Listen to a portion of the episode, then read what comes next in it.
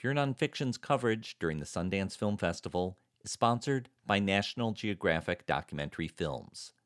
The Hollywood Reporter calls The First Wave breathtaking, one of the most important documentaries of all time, raves Music City Drive-In, nominated for Best Documentary Feature by the P G A and winner of I D A's prestigious Per Lorentz Award. Director Matthew Heineman's The First Wave spotlights everyday heroes inside one of New York's hardest-hit hospital systems during the first weeks of the pandemic. For your consideration for Best Documentary Feature, The First Wave, now streaming on Hulu. In the Sundance film The Territory, we watch how Brazilian farmers are taking land from indigenous people and burning the Amazon.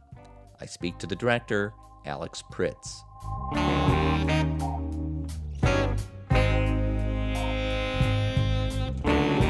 I'm Tom Powers, and this is Pure Nonfiction. Filmmaker Alex Pritz has notable cinematography credits and now makes his feature directing debut with The Territory.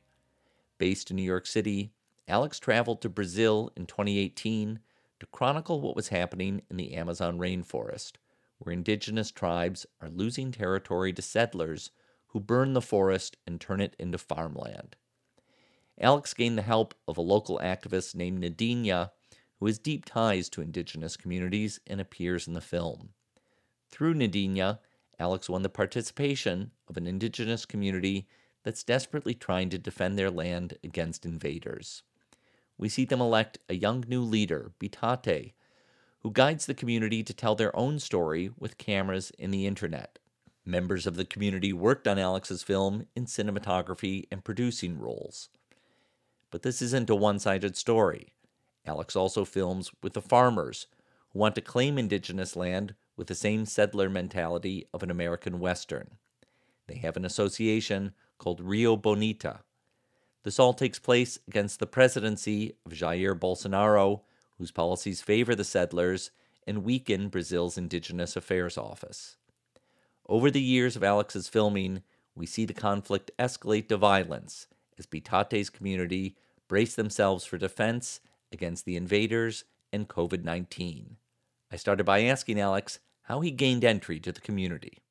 I got interested in this project um, looking at what happened in the United States under Trump um, and his administration, what the effect of that was on areas of conservation, protected lands in the United States. Um, and the elections in Brazil follow a runoff process, so you can tell fairly far out who is projected to win.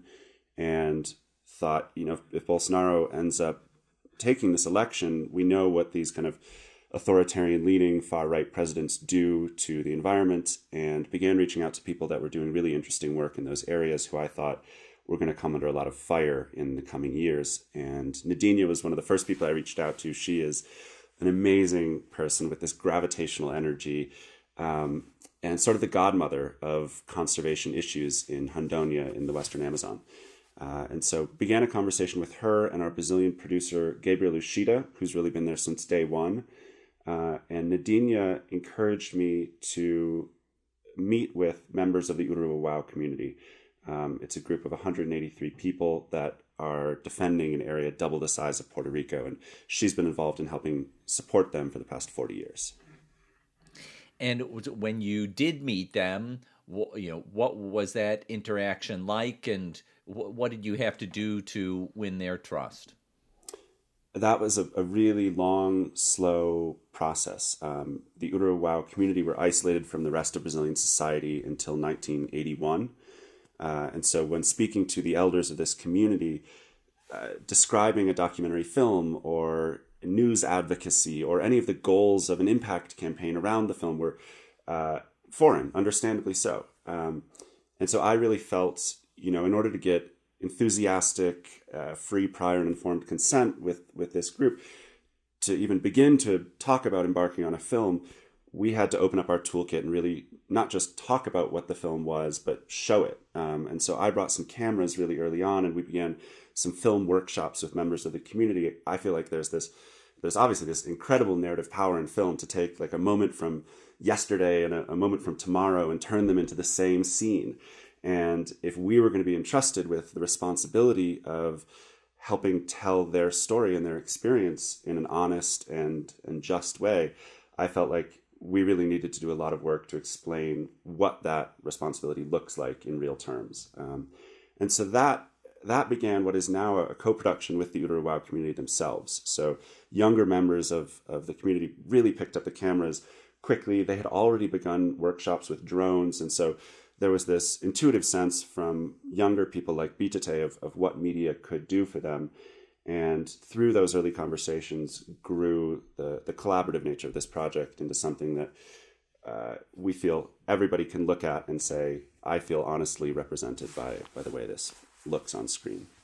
So just, just to clarify, because in the film, we see them grow to be very comfortable and proficient Um, with uh, with cameras uh, and and as you say, drones, and uh, you know, using some of um, this image capturing technology to um, to really make their story uh, heard. So can you clarify for me, like how, you know, how much they were already on the road to doing that, and and and how much your team was facilitating that? Definitely. Um, Drones were introduced midway through production through a partnership that Neidinha had created with a larger N G O.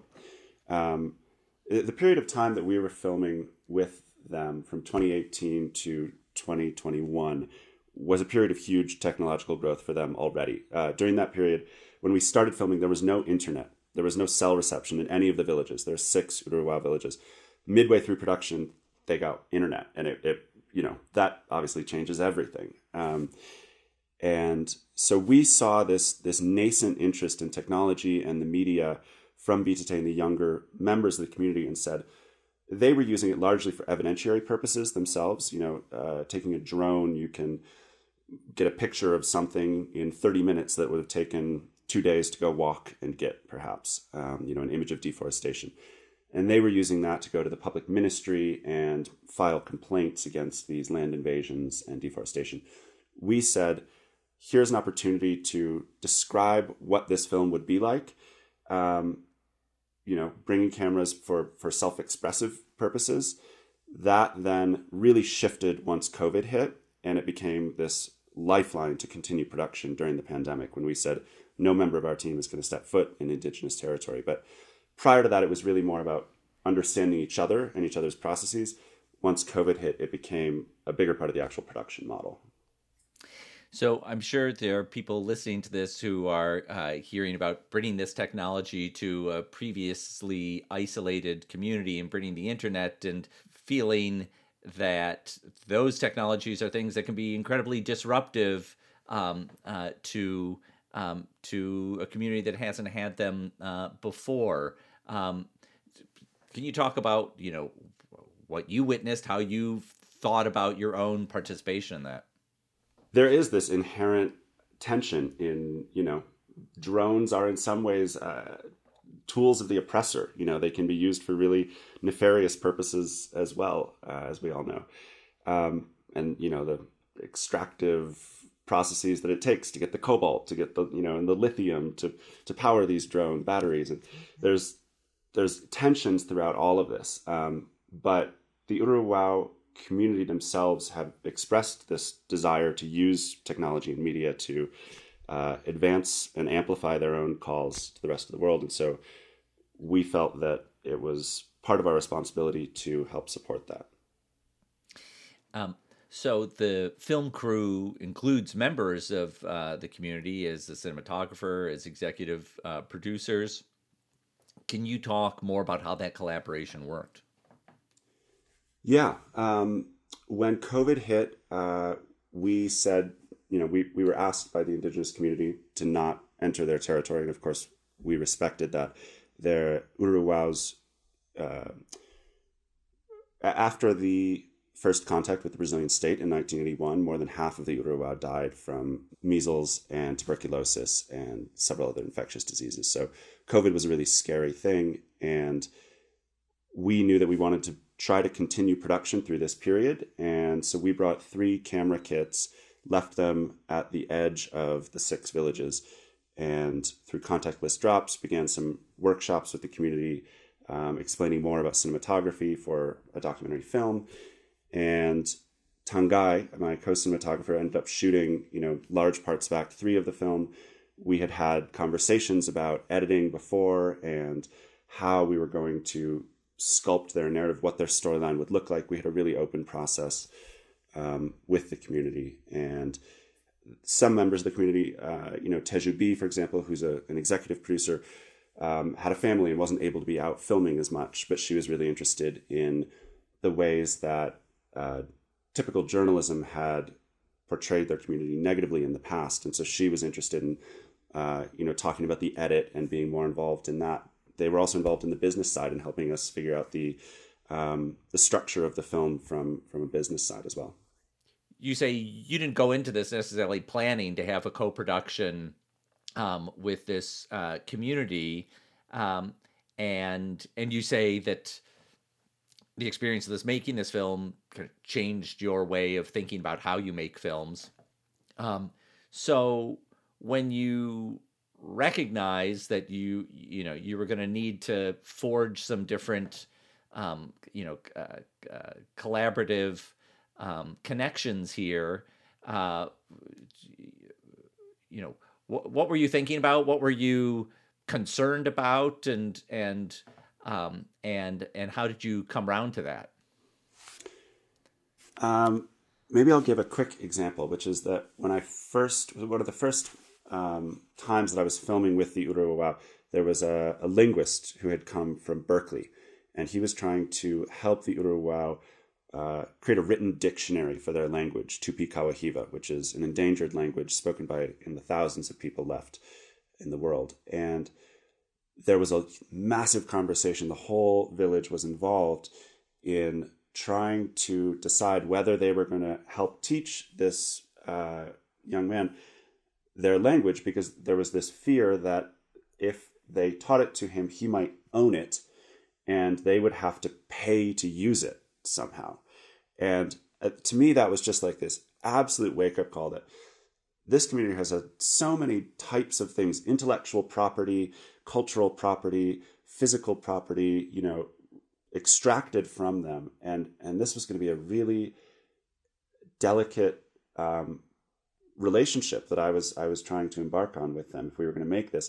And there needed to be real ownership in concrete terms over their story from their side if this was going to be something um, that everybody felt good about. And so that, that first wake-up call for me was really important. Um, and I think it grew over time really naturally. We didn't say, okay, here's a contract, you know, sign it, we'll be co-production partners. It had to grow organically. Um, but wherever possible, we tried to shift ownership and power into the hands of the people that were on camera and then behind camera by the end of the film. So there's um, another uh, side to this story in that you're filming with farmers who are trying to invade the land of this indigenous community. You profile a farmer named Sergio, who's forty-nine years old. He's always worked on other people's land. He sees this as an opportunity to get a piece of land for himself. When, when you think about that story in isolation, there's, you can feel sympathetic to his desire to, uh, to have his own um, piece of territory. Um, but it's coming at the uh, expense of taking away land from um, from the indigenous people. Um, can you talk about, you know, you're filming with Sergio and the other farmers who uh, who are trying to invade that land? Yeah, um, the impetus to begin filming with Sergio and Martins, another um, settler, came from Bitate and Neidinha, who said, journalists come here all the time. We take them on these tours for two weeks. We show them the different places, and you know, it, it feels pretty cookie cutter. They all feel like they're after the same type of story, and they end up getting it. But it takes a lot of time from us. And if we're going to do this story, we want you to try to understand and try to reach out to the people on the other side of this, because they're really open, and the impunity with which they operate is actually one of the most difficult parts for for Bitate and Neidinha to grapple with. Um, and so, as an American, They there was sort of this implicit trust. Um, you know, they they idolize and mythologize the American West and the narratives of colonial conquest there, And so, you're, you're saying the, the farmers uh, sorry, who, yes, who are not trying Bitate, to make land uh, mythologize the, the American West. Absolutely. Yes. This idea of manifest destiny um, is the animating principle behind most of their actions. And so they were pretty public about what they were doing when we reached out to the Association of Rio Bonito. Um, you know, they were writing letters to the editor. They were getting on the news. And they felt really strongly that what they...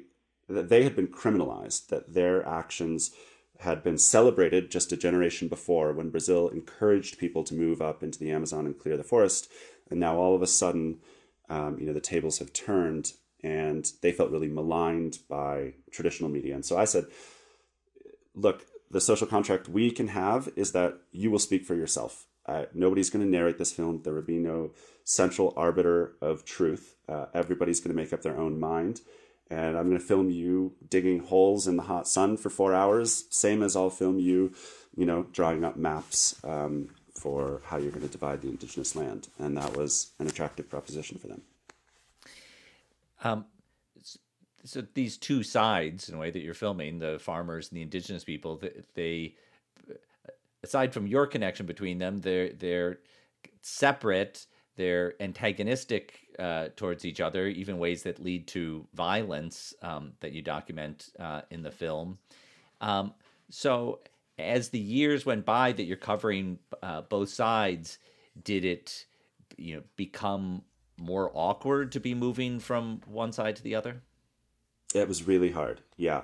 Um, we were honest with everybody we filmed with that we were filming with multiple sides of this story, and that, that you are not the only one whose voice is going to be heard. And that was really important to us from a, a security standpoint, that if we were, if somebody felt that we were not being honest about what we were doing, it could become really dangerous, um, especially for us. Um, I did a lot of the filming with the uh, settlers and farmers and invaders. Um, but at the same time, you know, one day we would be filming with the police who are out there in the forest searching for these invaders. The next week, I might be filming with those very same people. Um, and so we had to have a really strict firewall of information that, that nothing passed from one side to the other that could be advantageous or that could offer some uh, window of insight into what the other side was doing. We also had separate teams. In the Amazon, the, the burning really follows a cyclical pattern. So it's July and August when most of it gets burned. And so we would have multiple film teams working from different sides during the summer so that we could really be sure. And we wouldn't even communicate with each other because I knew if I told another cinematographer what I was doing, uh, it could put them in danger. And so we we took security really seriously, informational security, digital security. Um, it was it was super important to us. So uh, you produced the film independently. It's uh, since been acquired by National Geographic. Um, But uh, anyone who looks at this as a National Geographic film, it's a little bit of a misnomer because that's th- that wasn't the resources you had while you were making it. So can you talk about what, what were the resources you were working on uh, over these many years of, of filming? Yeah, this was a real labor of love. Uh, you know, at several points, that, that was the only thing in the gas tank was this amazing group of people that had bought into the idea of this film and, and believed in it so strongly. Um, for a long time, we were operating off grants. We I wrote thousands of grant proposals to Sundance and I D A and Catapult and everybody under the sun. And, uh, you know, that kept us going for a, a while. Um, and then we got really lucky and found these three amazing partners, Time Studios, uh, Luminate, and Sigrid, who's a producer on the film, who came in with some investment money that helped us move into post-production and get the film through Sundance. You talked about the um, the real risk factors here uh, in filming. Um, as I said before, there there is violence that takes place uh, during the uh, the filming of this. Can you talk a little bit more about, you know, um, risks that your uh, team might have been at and, and how you coped with that? In the film, you know, this is sort of maybe a trigger warning for anybody that hasn't watched it yet, but there there is a scene where uh, somebody from the indigenous community is killed. Uh, and that really rattled our whole team, obviously, to the core. And it, it came at this really delicate time. Um, I wasn't able to be there when that happened, and I felt really far away. And we had to kind of pause for a while after that and say, we don't know if this is worth it. We don't know uh, what this means for everybody physically, uh, emotionally. What does it mean to keep keep filming? How do we change the way that we're filming if we are going to proceed? Um, and, you know, eventually it was, it was Bitate and Neidinha who said, of course this has to happen. This is how we're going to try to find justice. We're going to raise holy hell with this film. And, and that's going to be our answer. We're, we're not going to um, go silent. That's sort of what they would like us to do.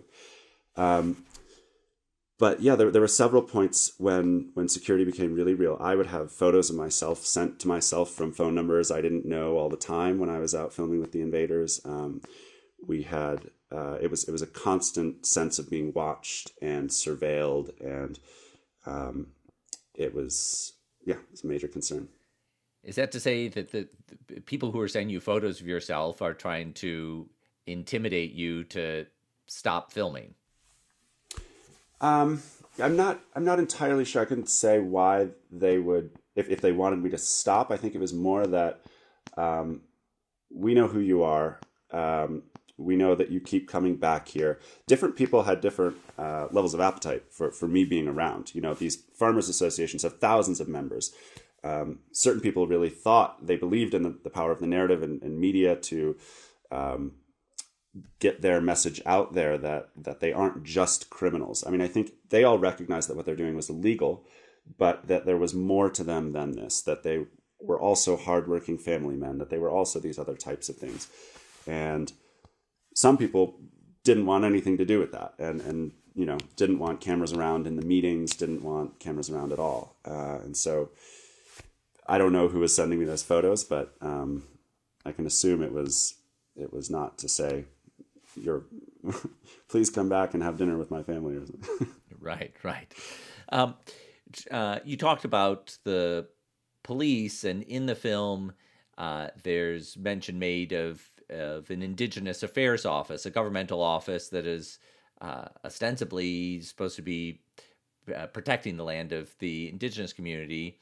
Um, when Bolsonaro is elected uh, president, and he's, you know, famously outspoken um, in his lack of support uh, for the Indigenous community, um, uh, someone tells Neidinha um, that the Indigenous Affairs Office uh, it, it really is not going to have much power to uh, to to do anything to support um, the community, to do the the work that that that office is Uh, specifically supposed to do. What did you witness in the in the you know political dynamics of the the government officials who are are supposed to be protecting uh, boundaries and uh, and and protecting the laws of that land? Yeah, that first phone call where Neidinha, you know, picks up the phone and says, "Can you come help? Can you provide some support? There's this invasion happening." That really happened just ten days after Bolsonaro took office. Um, so the chronology of that, the way it happens in the film, is just the way it happens in the movie. And it was a really stark difference that, you know, it's almost like a horror movie. You pick up the phone and the phone line's cut. The police aren't there. Nobody's going to help you. And there was this real sense of abandonment that Neidinha and the Uru-eu-wau-wau were going to have to start doing the government's job for them in this vacuum of... of of the law. You know, you invoke the Wild West um, as a as a metaphor, and it, it doesn't seem far off. One of the things that struck me in the film is that we're watching a dynamic of colonial settler violence that's been playing out for hundreds of years um, uh, in North and South America. Um, and You know, we don't have the ability to see what happened five hundred uh, years ago, but what you've captured on camera could, you know, give us an idea of um, some of the motivations and dynamics. And um, I mean, I wonder if that's something that you felt as as you were watching this. Absolutely, yeah. I I think there are such strong parallels between um, what's happened in the United States, you know, which has been, I think, you know, an unclassified genocide against indigenous people here, and and what's happening in Brazil in the present day. Um, and you can see that in the way that these settlers and farmers idolize the American West, the cowboy hats, the paraphernalia visually, but just the, the way that they speak about it too, this sense of entitlement, this idea that the land is empty until they've come and demarcated it along these X Y coordinates and turned it into private property, something that can be bought and sold. And to them, that is the ultimate virtue, creating something out of nothing. But obviously inherent to that is the idea that the land is nothing. And obviously it's not. There are people living there. It, it has this, um, you know, ancestral meaning to the Uru-eu-wau-wau. It has plants and flora and fauna. And um, it's this rich, beautiful ecosystem. Um, but I, I see so many of these ideas. You know, uh, John Locke writes about the idea that, that private property should go to uh, those who can put it to the, quote, best and highest use. And, and, you know, that just feels so clearly the way that Martin speaks about the land, that that he can do something with it, therefore he should own it. And, you know, no matter who owns it on paper or whatever the law says, he deserves it because he's going to be working it as a farmer. Um, and I, I hope that Americans and, you know, Europeans and people all over the world who watch this are able to see glimmers and traces of their own country's, um, you know, history and mythology play out in this, because I don't think any of us should should get off the hook saying, oh, this is a story that's happening over there. I think it's uh, it should resonate with each of us individually. So uh, another way in which it makes me think of uh, past uh, struggles is is the weaponry being brought to bear on uh, on either side. And we see this young leader, Bitate, um, in the indigenous community who is embracing uh, certain forms of technology like uh, cameras and drones uh, and uh, the internet. He has, you know, a real flair and appreciation uh, for that technology. Um, we don't see in the film the that community taking on any technology of weaponry. They, they are still patrolling their territory um, with with bows and arrows. Um, I, I wonder, you know, what you observed. Um, in in the way they thought about uh, those tools of defense. Yeah, uh, I mean, the Uru-eu-wau-wau are extremely skilled with uh, a bow and arrow, and I, I, I certainly don't think that a, a firearm would necessarily be an upgrade for them. Um, but you know, gun laws are are. relatively strict, becoming less strict under Bolsonaro, stricter than the U S for sure, where we're awash in guns. But, um, you know, most of the guns that you see in everyday use in Brazil are, are kind of unregistered in these frontier environments. And so, um, yeah, there's there's also the legal aspect of it, that uh, traditional weapons like a bow and arrow are, are legal to be used by the Uru-eu-wau-wau, but, um, you know, buying a gun and and going through that registration process requires a lot of paperwork and can be really arduous. At the end of the film, uh, there are uh, there's text cards that notes that the these invasions of indigenous territory have doubled uh, in twenty twenty-one. So under the Bolsonaro uh, regime of the last three, two or three years, all the warning signs that you're picking up uh, early in his administration uh, have uh, come to fruition. I, I wonder now, as we begin twenty twenty-two, you know, what your uh, outlook on, on the situation is. It's election year in Brazil in twenty twenty-two, so Bolsonaro is going to run for re-election next fall, uh, and I think that's going to determine Uh, massively the, the fate of the rainforest and levels of violence against indigenous people. Um, you know, I think we've seen in Brazilian history that that there are political levers to reduce this type of violence and reduce the rate of deforestation. We've, you know, governments have done it before in the nineties. Um, and on paper, Brazil has pretty strong laws about indigenous territorial sovereignty, but they're just not being enforced. And you know, I think that's that's the thing that really needs to start happening. People need to get serious about enforcing these laws. And as I finish this up, I'm, I want to ask, you know, how this experience changed you as a person uh, making this film. I, this film has been a really humbling film to make, I think, for me. Um, I have had to interrogate myself as a as a filmmaker, my own motivations, my own, um, you know, desires, the the ways that we produce films had to be kind of creatively rethought in this particular context. Um, and I think I'm also coming away from it with uh, a huge family of of people that I, I want to continue working with um, as as we move forwards, both, you know, the Uru-eu-wau-wau and, and members of our team in Brazil, and this huge family of supporters that we've, we've built in the U S. I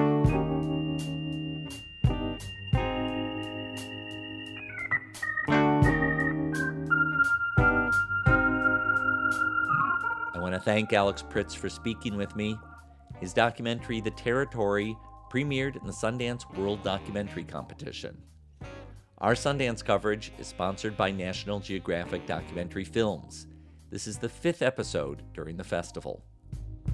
Thanks to our team, series producer Hannah Nordenswan and web designer Cross Strategy.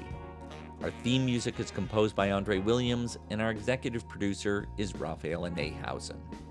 You can follow us on Twitter, Instagram, and Facebook at Pure Nonfiction. I'm Tom Powers. You can follow me on Twitter at T H O M Powers. You can read our show notes and sign up for our newsletter at pure nonfiction dot net.